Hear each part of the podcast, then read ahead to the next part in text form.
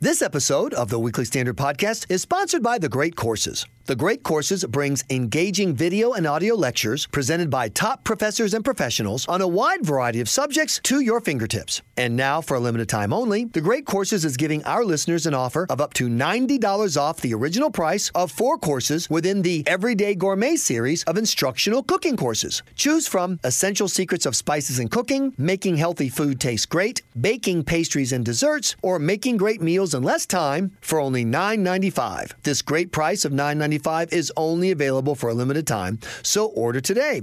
Go to thegreatcourses.com slash WS to find out more. That's thegreatcourses.com slash WS. Welcome to the Weekly Standard Podcast. I'm your host, Michael Graham. With us from the Weekly Standard is Fred Barnes. And Fred, it was a very, very busy week. And yet again, foreign policy has reared what is for the White House its ugly head.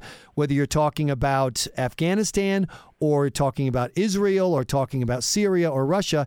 Interestingly, though, Fred, it was barely seen at the Democratic debate this week.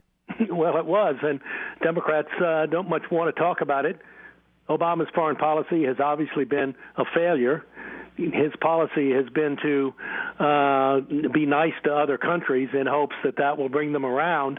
Uh, he was very nice to the Iranians, for instance, uh, in giving them that uh, nuclear deal basically on their terms. And what happens? Uh, the, what do we see after that? We see them convicting a Washington Post reporter of espionage, a preposterous case. We see them now testing a, a ballistic missile uh, that violates a United Nations uh, resolution. Fred, Fred, uh, Fred. Now come on, it's a defensive ballistic missile. You know that it's for purely for defense. And as far as not as foreign policy, President Obama has assured us that we are winning in the Middle East. Two words: climate change. How can yeah. you dispute that, Fred Barnes? You know, climate change. That is so ridiculous to hear. Uh, which one of it of the of the Democratic presidential candidates uh, declared climate change as the biggest threat national security threat to America.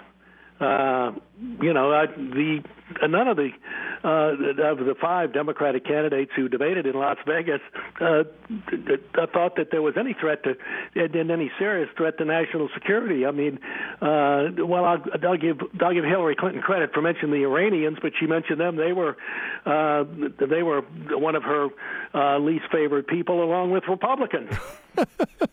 hey, Iranians, Republicans, ISIS, it's all in there. Speaking of which, ISIS not mentioned a single time in the uh, debate this week by I the hadn't Democrats. thought of that, but you're right. But, uh, you know, ISIS, who cares?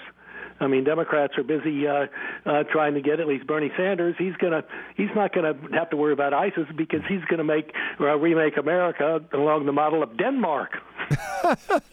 well, Denmark has an outstanding foreign policy, so you can't talk about it that. Does. But, you know, Fred, I want to ask, I want to interrupt you right there because my question is why the Democrats wouldn't talk about foreign policy. I, you know, one of the things that happened for for those of us who remember the Clinton days is thanks to the wall falling and et cetera. You re, you didn't have to think a lot about foreign policy, but yep. we don't live in that era. We're not just the post 9/11 era. We're now the post Crimea era, the post chemical weapons in Syria era, the post ISIS era. And so, is it the case that Democrats don't have anything to say about it, or is it the case that President Obama's well, what's the phrase they use? Evolution mm-hmm. on foreign policy has put the Democrats in a bad spot, and this is an opportunity for Republicans, and the Democrats know it. Um, well, it is an opportunity for Republicans, but particularly because of the way that uh, President Obama has uh, has acted over his uh, uh, the seven years of his presidency, and and what they have to do now. Now, Obama uh, reversed himself and says, "Look, we're going to have to keep some troops, nine, nearly ten thousand of them in Afghanistan, at least until the final days of my administration in January of, of 2017, and then we'll uh, reduce it to 5,500." Well, I doubt if they'll ever get to that to 5,000, but he he had to reverse himself because the pressure was so great because uh, the Taliban in Afghanistan under control or are heavily influential in half the country, uh, and we do have a friendly uh, the president there now in Afghanistan who requested the help. Uh, so Obama Obama really didn't have a uh, a good way to say no. I'm going to get everybody out, particularly with a precedent that was set in Iraq where he did take everybody out, and we see well, there's ISIS that has taken over half the country, or, or even more. Yes, and that's what's so frustrating to me is uh, the the instant partisan politics aside of having Hillary Clinton say, I, I view the re- Republicans and the Iranians, you know, in the same category you have an actual My record for President Obama. He tried. A, he has tried a lead from behind strategy. He's uh, tried to let the world see what it's like when America is not directly involved, and it appears to someone like me to be a fiasco from top to bottom. Do Democrats not agree that it's a fiasco? In other words, do they perceive that this outcome, seven million refugees in Syria, ISIS creating its own country, you know, a caliphate in the middle of the Middle East, and on and on and on, is actually better than the alternative of having forty or fifty thousand American market. troops deployed around the world and having yeah. us confronting no, think, you know, bad guys like Putin and Assad. Uh, aspiration, I think. Uh, you know, in the last uh, 10 or 15 years in Ireland, given the, uh, the, the uh, no, I, I didn't prices, hear that. What's well, and given also the demographic sure of, the, of the country, and, and given also uh, the fact. Hang on, let me see if I can. Does, did that fix it? Uh, go uh, go ahead and talk. Hello, hello, hello, hello, hello, hello, hello. Yeah, that did fix it. You better go back and ask that question. I am. Again. I am. Thank you for pointing that because I wasn't hearing, yeah, but I, I will. I, I will ask that.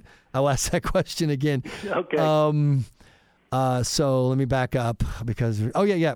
Here's what's frustrating to me, Fred, is that you've look. We know there's going to be partisan stuff. That's just life. You know, Hillary's going to say, "Oh, the Iranians, the Republicans, etc." But set, setting aside Republican or Democrat, there is an actual record. You can see President Obama had a strategy, the get out strategy. He wishes he could get all the troops out of Afghanistan like he did in Iraq. Mm-hmm. And now we can see the result of that. And you see the Syria, 7 million refugees. You see ISIS creating a caliphate. You see, you know, horror, deaths, dismemberments, you know, Europe in trouble, uh, massive uh, migration. And is it the case that Democrats don't uh, they, they they don't don't agree that this is a fiasco, or do they believe that what we have now, as bad as it is, it would be worse if America was still projecting its power? Yeah, no, I think it's worse. Uh, they believe it would be worse, but in, in particular, uh, it would force them when when things are bad. Uh, it forces them to make a tough decision. Now, these presidential candidates, they don't want to have to say, "Hey, we we need to uh, send more troops to ISIS, and and we need to set up a no-fly zone in Syria, and we need to do more than 10 or 11 uh, uh, sorties a day from the air uh, by American planes against ISIS." Uh, those are uh, those are tough decisions. Uh, Obama hasn't made uh, uh, most of those decisions, um, but there are obvious ones that are needed. But if you do that, uh, what would the what if somebody had advocated that, or two or three of the candidates had advocated any of those things?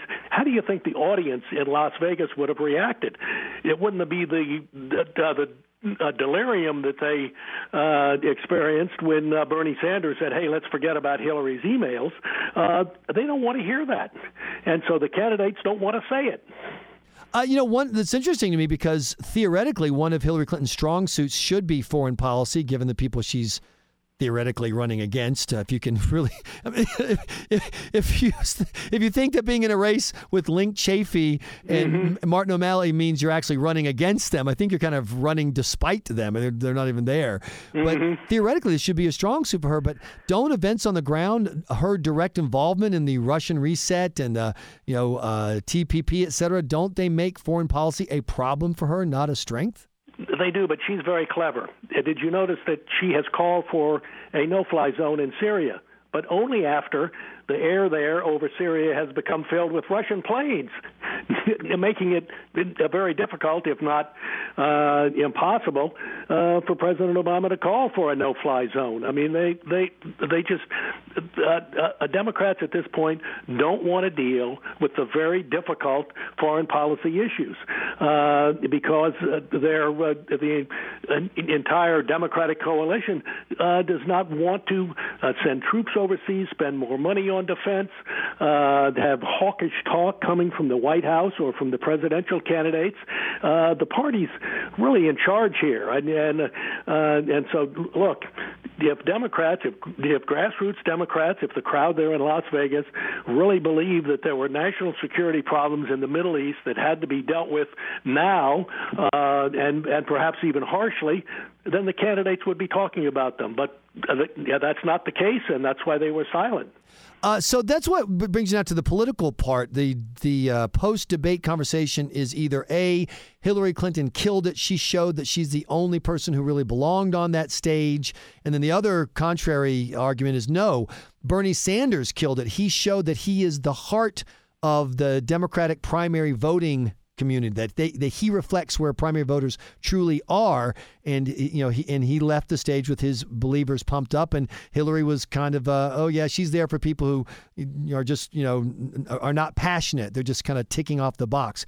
Do you who do you think walked out of that debate ahead Fred well, Hillary was obviously the best uh, uh, during the debate in, in in terms of preparation and rehearsal and and uh, and facts that she could uh, say and uh, uh, was much better than others. And she didn't have any of these horrible uh, uh, problems that, that say, uh, particularly Bernie Sanders had in trying to explain his uh, position on gun control. You know, mm-hmm. Vermont's a rural state and and so on, and it's a complicated issue and things like that where he really he really fumbled the ball.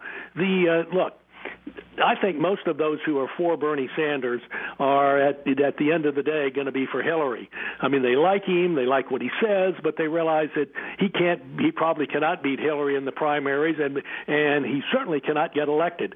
I mean, it really is a consensus among Democrats, all the ones I talk to anyway, that the only Democratic candidate who has a chance uh, to defeat whoever the Republican uh, nominee is is Hillary Clinton.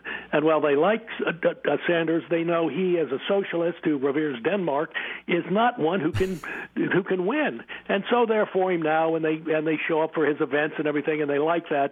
Uh, but at the end of the day, a lot of them are going to vote for Hillary because more than anything else, they want to win. So if you dream of living in Denmark, Bernie Sanders. If you dream of living in Baltimore, and who doesn't, vote for Martin O'Malley. And if you dream of living in uh, Arkansas, vote for Hillary Clinton, I guess. Uh, Fred Barnes, thanks so much for your time. We appreciate it. All right, good talking to you, Michael. You've been Bye-bye. listening to the Weekly Standard podcast. Please be sure to check weeklystandard.com regularly for podcast updates. I'm your host, Michael Graham.